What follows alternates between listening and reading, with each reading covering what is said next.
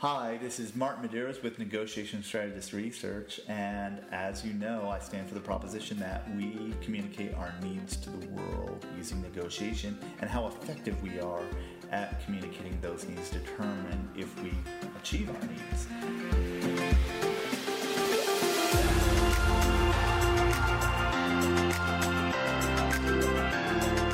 Negotiation is agency. Negotiation is freedom. You can control it.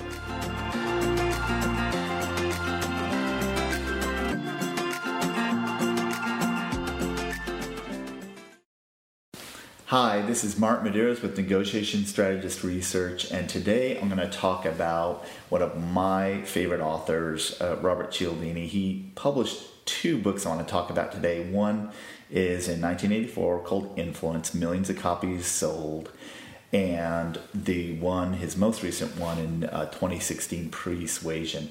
And I want to emphasize the mechanism. Whenever we hear about social science on influence, persuasion, negotiation, uh, we read the headlines, we may know a little bit about it, but it's really important to know the sequence of events that need to happen before that actual persuasive thing is done. And without further ado, you know that I stand for negotiation being a systems approach, and it's driven a lot by human emotion. The systems being uh, strategy, things we do beforehand, tactics, things we do after negotiation, operations, things external to the negotiation that impact it. So I'm going to take his books in reverse order because the way I read it, uh, the influence work he did in 1984 drives it, but his 2016 book, Pre-Suasion, talks about, well, that stuff in 1984 still works, but you got to prime, kind of set the stage before people will really be attentive to that. And for that reason, you have this book, Pre-Suasion. There's three elements that he talks about. We have to get people's attention. And uh, when we get into their um, their attention, there's what he calls you know uh, embedded associations with certain things that, that drive attention. Once we get their attention, uh, we can prime or get them in a mind state that's more respe- receptive to what we're trying to ask them.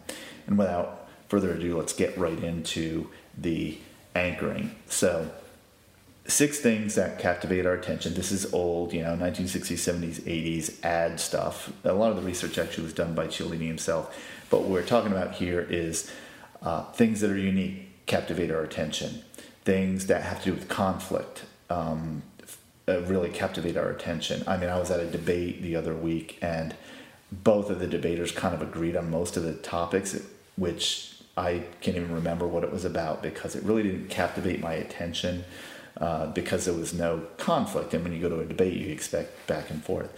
Um, unfinished work captures our attention. Uh, things of and concerning sex have to do uh, capture our attention. Things that are unique and mysterious as well capture our attention. And also things above and about ourselves. When we hear our names, we're very attracted to that. Um, this is old Dale Carnegie stuff. Uh, his book, How to win friends and influence people. People like the sound of their name. And sometimes it's called the cocktail party effect, where you're engaged speaking to someone at a cocktail party, and then from across the room, someone mentions your name, and they're not yelling it, it's just at normal volume, room volume, but somehow we have this radar to listen to our own voices.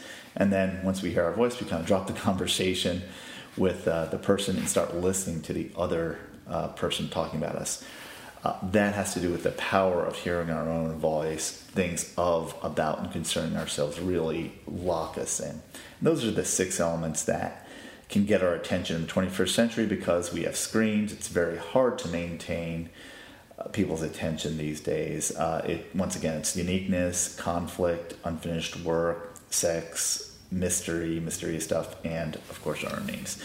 Next, he talks about in his 1984 book these ideas of uh, six primary elements that help us uh, persuade and get people on board. So once we anchor their attention, he talks uh, again in his persuasion he talks about priming, which gets people in the mind state. For example, if I'm trying to get my boss to adopt a new data protection policy and I'm asking for a large budget item, I'll say something like, uh, how terrible it is to get a call in the middle of the night saying there's been a data breach and we have to provide notice and and uh, to all people whose data was breached. But if you allocate these funds, then we can have a more robust data protection infrastructure for our information technology system.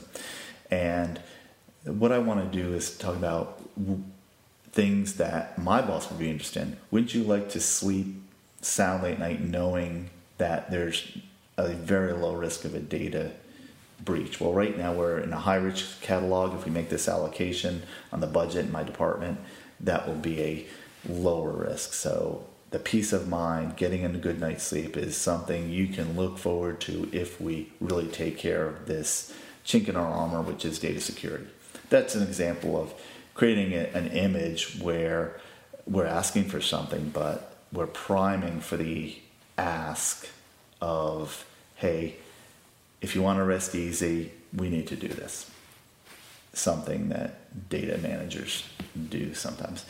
Um, once we have that primed, then we get into his 1984 materials, Cialdini's, uh, this idea of reciprocity. When I do a small favor for you or give you something, there's some tension for you to reciprocate, for you to give it back. This is why the Foreign Corrupt Practices Act and these other legislations uh, that are against bribing or gift giving or you know government employees accepting uh, gifts is so important because the amount of the gift, the value of the gift, can have nothing to do with the amount that the person uh, reciprocates with. For example, I can buy a cup of coffee or give a ticket to a theater to someone, and if there's uh, a pending deal between us, uh, which could be millions of dollars, that little reciprocal event may be enough to bias that person to award me that contract. And that's why these ideas of,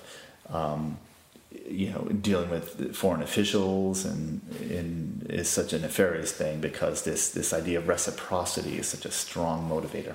Also, one of Cialdini's elements are this idea of consistency. We generally like to be consistent, uh, viewed as consistent, and we like to deal with people who are consistent. So, this second element of consistency has to do with getting us on a path. And the mechanism, again, I talked about the social mechanism here, would be um, a small ask and self identification with the ask, hey, I'm doing this, it's non coercive, and if I adopt it publicly, I will never retract this. This is why on social media you hear people taking extreme positions and not backing off for them, even if all the data and everything else is contrary. The issue is they want to be consistent, and it's such a pull to be consistent that once we make a public declaration of our position, it's hard to retract.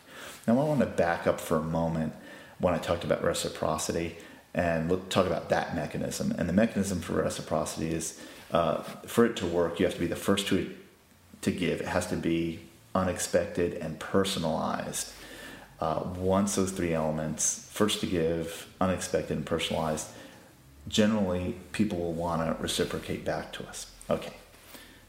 Back on the third element, we have, remember, reciprocity, consistency, now I'm going to talk about commonality. Um, what we want to do is this is very tribal. We know uh, like and do business with people who we trust or are similar to us. So, what does that mean? If we have uh, a common upbringing, if we look alike, uh, if we have real similarities, and if we can link those and offer some praise on those similarities to the person, and if the third element is to link those similarities to the goal we're going towards, then that can be very persuasive. For example, if I say, hey, we grew up on the same island and we know how hard it can be in dealing with adversity. And by adopting this policy, we can better get uh, our the people who we work with to adapt to adversity a little bit better. It's part of the ethos that we grew up on. That you know it served us well, and I think it could serve our constituency well that would be something when you're trying to coalition build or get someone on the same page on this commonality element. Another element is this idea in Cialdini's work of authority, and this is a tactic where we cite a law, a person, a uh, guru, uh, that they are authoritative and therefore we should follow them. Uh, the authority has to be valid or have the appearance of validity, and it has to have um, some weight. In fact, there's different levels of weight. For example, if I quote an authority to someone, that's one thing. If a third party to that person I'm trying to influence quotes the same authority, the mechanism is that much stronger. So it seems like a consensus. Uh, one of the commonality elements he talks about is likability, which has to do with how we look. This is an, a mechanism for uh, you know attraction, hygiene, uh, positive uh, worldview. People we like, we like to do business with them people who are you know oppositionally defiant uh, run against us we probably are less likely to do business with them on a continuing basis and maybe more of a commodity type reaction one of his major topics is this idea of social proof and this explains so much of human behavior and the mechanism for social proof is as follows if i'm trying to persuade someone uh, to do something or take an action. The first thing I'm going to do is describe the benefit. Second thing, I'm going to describe what other people did uh, to take use of this or to take advantage of this benefit who are similarly situated. And then I just ask them to do with these other people who benefited from them. And that's the mechanism. Without those three steps, uh, saying, hey, everyone else is doing it, so you do it. And you see this on a lot of things. For example, on Cialdini's book himself says over a million copies sold. And then I'm thinking, can a million people be wrong? But if I were to say, uh, if my target were, say, uh, salespeople, over 500,000 salespeople bought the book, join them and make the same choice they did. That's much more persuasive because these are similar situated people. If I'm a salesperson, I'm asking them to do the same thing. Uh, scarcity uh, is his final thing, which is this kind of odd human uh, tendency where if something is scarce, we want it more.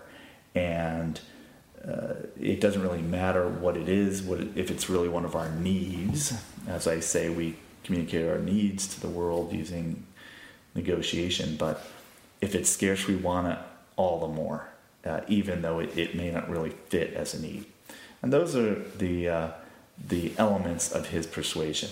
There's a few other things that uh, Cialdini doesn't really talk about. I call them kind of bonus things, and I want to talk about those right now.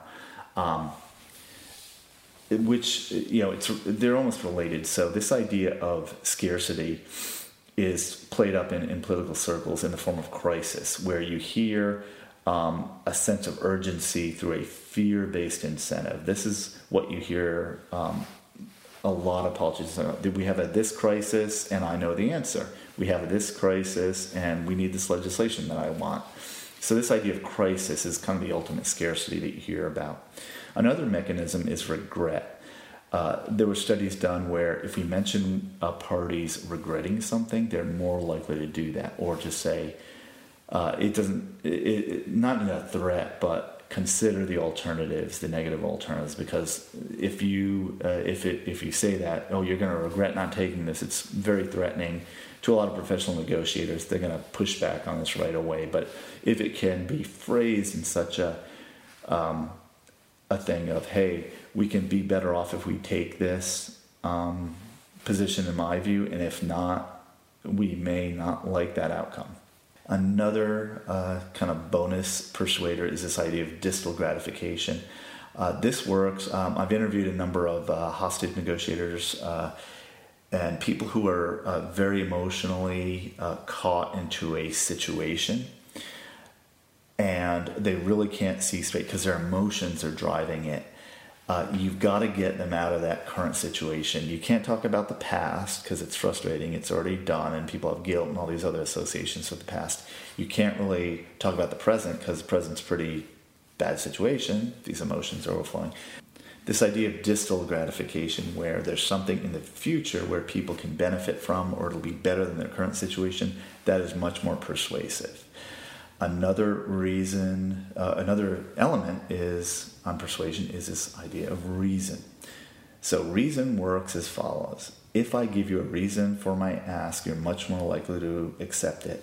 And this is what I call the photocopy studies, where uh, the project was done, uh, or the experiment was done with people queuing up in front of a photocopy. You'd have one person say, Hey, I only have one copy, you have 20. Will you let me jump in line? Sure. Uh, I have uh, 25 copies and you have one. Let me jump in line with you. They said yes. And that's the issue. Then they started saying, I have a dog at home. Can I jump in line in front of you? Yes. I have a kid. Can I jump in front? You know, all these irrelevant uh, uh, asks were made. But the person who said, Can I just jump in line? Can I just cut in front of you? Those people did not get to cut in line. The people did not allow them. And the takeaway here is giving a logical reason for your ask is very powerful. But what this study showed is almost any reason will do. So if you pair your ask with a reason, you're much more likely to get it. And finally, one thing that gets us more agreeable if we can immunize our parties from the risk. In other words, uh, I've said in, in other lessons, we change our position based on emotion, but we keep it during uh, uh because of logic. One of the emotional reactions I get are risk of loss of changing a position. It's very difficult to overcome sometimes. But if I can immunize that person uh, from that risk of loss, then it's a lot easier. For example, money back guarantee. Hey, if you suffer a loss, I'll make you whole. Those things take this emotional, uh, this emotional charge away from them. What some uh, service providers and goods providers found that it didn't really matter if it was a 30 day money back guarantee or a year money back guarantee. People generally, if they kept it for a certain number of days, they kept it forever and disregarded the longer term. But the fact that there was a guarantee, it removed, it immunized them from that risk of changing their position. And those are essentially the things that Cialdini and the bonus materials told you about persuasion. First of all, persuasion is used tactically. Before we do that, we want to pre-sway, we want to anchor, we want to prime the subject, getting them into a good mind state, and then we can use some of those persuasive things, social proof, uh, commonality, likability, in order to get our needs met. This is Martin Medeiros with Negotiation Strategist Research. Thanks for listening today.